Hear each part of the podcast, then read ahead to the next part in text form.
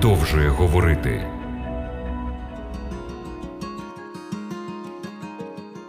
Шановні радіослухачі, радий вітати вас на хвилях радіо Голос Надії в програмі Біблія продовжує говорити. З вами я, її ведучий Володимир Гриневич.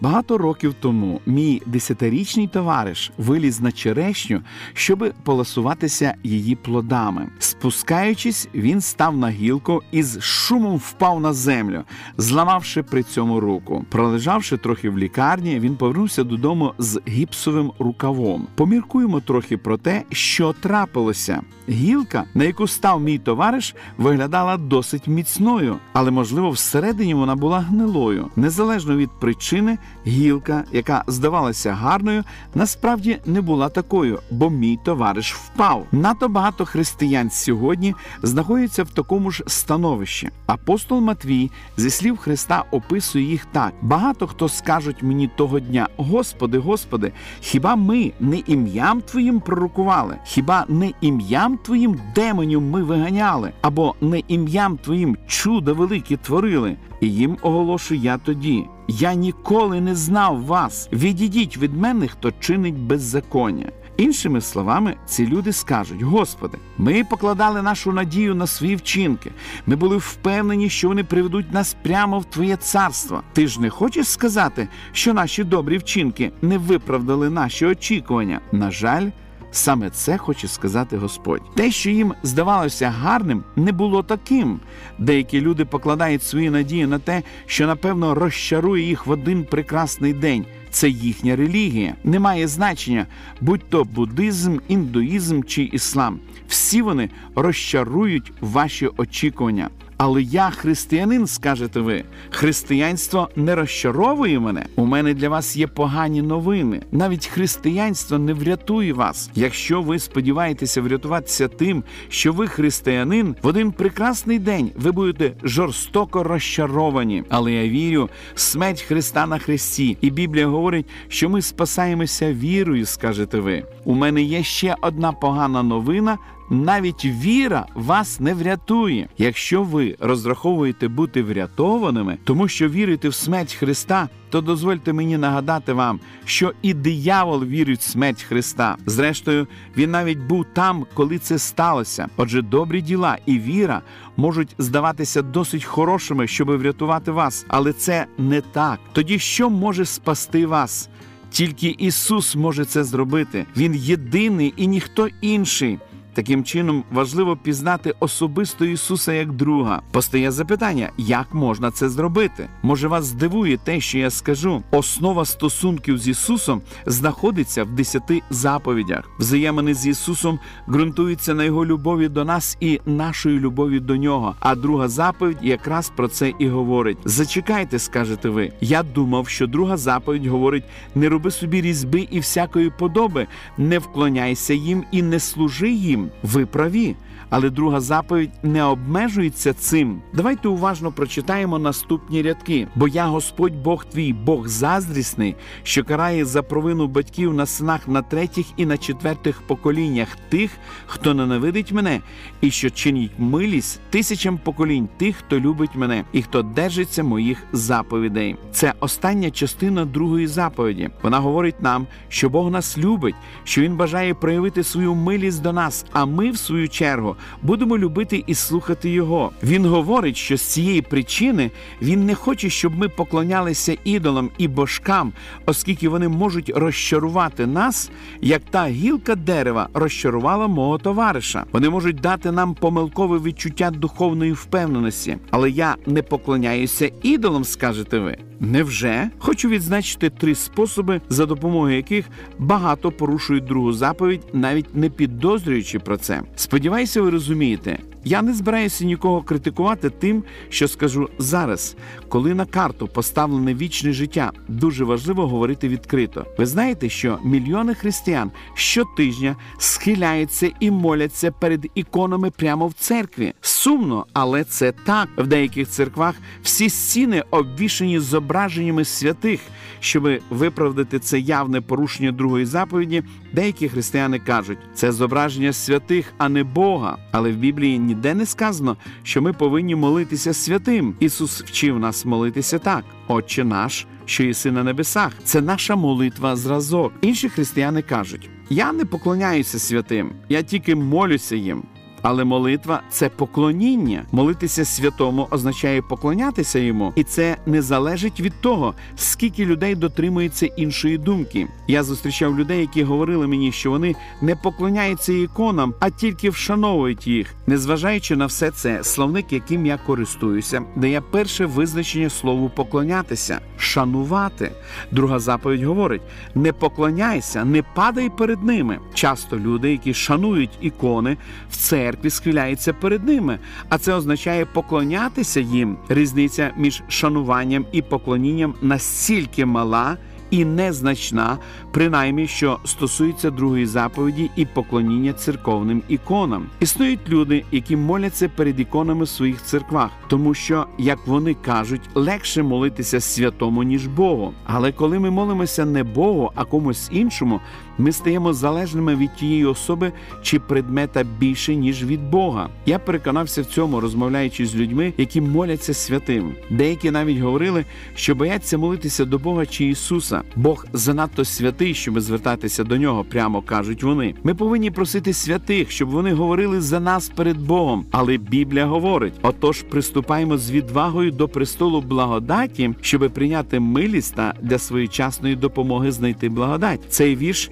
не говорить, що тільки священник, пастор чи рабин можуть звертатися до Бога. І ви, і я, і будь-яка проста людина може звернутися до нього. Він запрошує нас прийти прямо до нього, сміливо і без страху. Що можна сказати про поширене поняття, що потрібно просити святих, щоб вони говорили з Богом замість нас? Це те ж саме, що просити святих клопотати за нас перед Богом. Але Павло в першому посланні до Тимофія, в другому розділі написав: бо один Бог є Бог, і один посередник між Богом та людьми людина Христос Ісус. Нам немає потреби звертатися до святого, щоб Він був нашим заступником, тому що Ісус наш заступник перед Богом. Він єдиний, до кого Біблія дозволяє молитися як посередника між нами і Богом. Це перше, на підставі чого можна перевірити себе, чи існує інший Бог у нашому житті. Якщо ви молитеся іконам, тоді згідно Біблії ви поклоняєтеся ідолам. Якщо ви молитесь перед іконами, я закликаю вас більш докладно вивчити це питання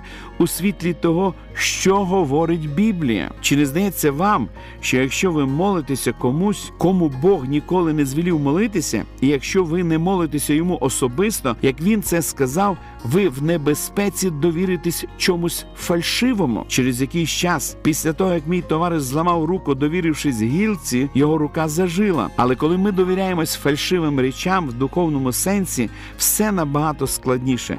Це може привести нас до вічної загибелі. Але я ходжу в церкву щотижня, скажете ви, і в моїй церкві немає ніяких ікон. Я радий це чути. Але ви пам'ятаєте, що я говорив? Є три шляхи для порушення другої заповіді. Ми можемо поклонятися різним видам спорту, поклонятися нашим будинкам, поклонятися нашим робочим місцям, поклонятися навіть своїм меблям. Ви, мабуть, жартуєте, скажете ви. Я ж не схиляюся перед машиною, будинком або моєю сім'єю і не молюся їм. Абсолютно вірно. Але не тільки схиляючись, можна чомусь поклонитися. Поклоніння виражається не тільки в молитвах до Бога. Істинне поклоніння полягає в тому, що Бог повинен займати перше місце у вашому житті. Всякий раз, як хтось або щось, крім Бога, займає перше місце у вашому житті, воно стає вашим ідолом. Сучасні ідоли, яким поклоняється сьогодні, це матеріалізм та надмірне бажання розкоші. Не зрозумійте мене хибно, гроші і речі самі по собі непогані. Ісус не говорив, якщо б ми заробили навіть весь світ, це погано. Він говорив, що було би прикрою помилкою, якщо би люди придбали навіть увесь світ, а життя вічне втратили. Не речі, а наше ставлення до них робить їх ідолами. Ось шлях досить цікавий. Яким можна дійти до помилкового ставлення до них. Під час свого пастирського служіння я зайшов на роботу до жінки, яка не відвідувала церкву тиждень за тижнем. Ми поговорили кілька хвилин. Пастор, сказала вона мені, я знаю, що давно не була в церкві, але чесно кажучи, я так втомлююся за шість робочих днів, що просто немає сили приходити. Все те, що стає між нами і часом, який ми повинні проводити з Богом, є ідолом. Ісус сказав учням: отож. Не журіться, кажучи, що ми будемо їсти, чи що будемо пити, або у що зодягнемося. Бо ж усього того погани шукають, але знає Отець ваш Небесний, що всього того вам потрібно. Шукайте ж найперш царства Божого і правди Його, а все це вам додасться. Бог повинен бути на першому місці серед усіх невідкладних справ життя. Отже, другий спосіб перевірити, чи є у вашому житті фальшиві боги, наступний: все, що займає ваш час, настільки, що не залишається часу вивчати Біблію, молитися, спілкуватися в церкві з іншими християнами, є ідолом. Друга заповідь б'є в самий корінь матеріалізму. Ця проблема настільки серйозна, що я хочу представити вам третій орієнтир, по якому ви зможете зрозуміти, чи не заважають вам гроші і придбані на них речі, мати спасаючи взаємини з Ісусом. Як ви відчуваєте себе тоді, коли хтось в церкві закликає жертвувати гроші? Які емоції виникають у вас, коли хтось стукає у ваші двері або телефонує і просить допомогти? Якийсь короткий час я займався благодійністю, ідучи з будинку в будинок, і помітив три основні реакції людей: ворожість, байдужість і радість. Вороже налаштовані люди закривали переді мною двері, не кажучи ні слова. Байдужі люди принаймні розмовляли зі мною. Після короткої розмови вони або говорили ні і закривали двері, або вручали мені 5 гривень і поверталися до хати. З іншого боку, радісні люди цікавилися причиною мого відвідування, навіть якщо не могли дати ні копійки. Я зустрічав людей, які радісно жертвували навіть тоді, коли я знав точно, що вони не могли дозволити собі це. Отже, третій орієнтир, по якому ви можете дізнатися, чи немає у вашому житті фальшивого Бога, коли ви з радістю відгукуєтеся на заклик до пожертви. Бог любить вас і хоче, щоб і ви любили його. Він дав вам другу заповідь, щоб застерегти вас від того, що може стати між ним і вами речі, які нам здаються гарними, але насправді не такі. Але якщо ми покладаємо на них свої надії, вони розчарують нас, вони навіть можуть коштувати нам вічного життя. Якщо ви попросите у Бога, Він допоможе вам побачити фальшивих богів у вашому житті, а також допоможе повністю віддати себе йому, єдиному істинному Богові, який з нетерпінням чекає того дня, коли зможе сказати вам: ласкаво просимо в моє царство. Тому він і застерігає вас від фальшивих богів, які можуть перешкодити вам увійти туди.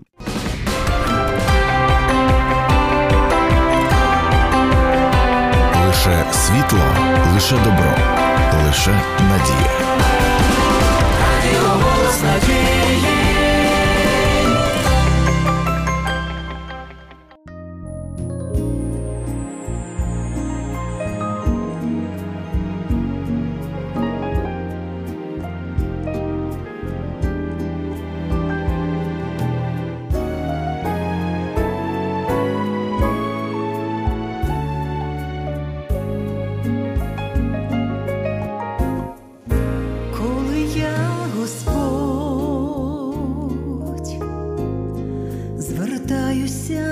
pain.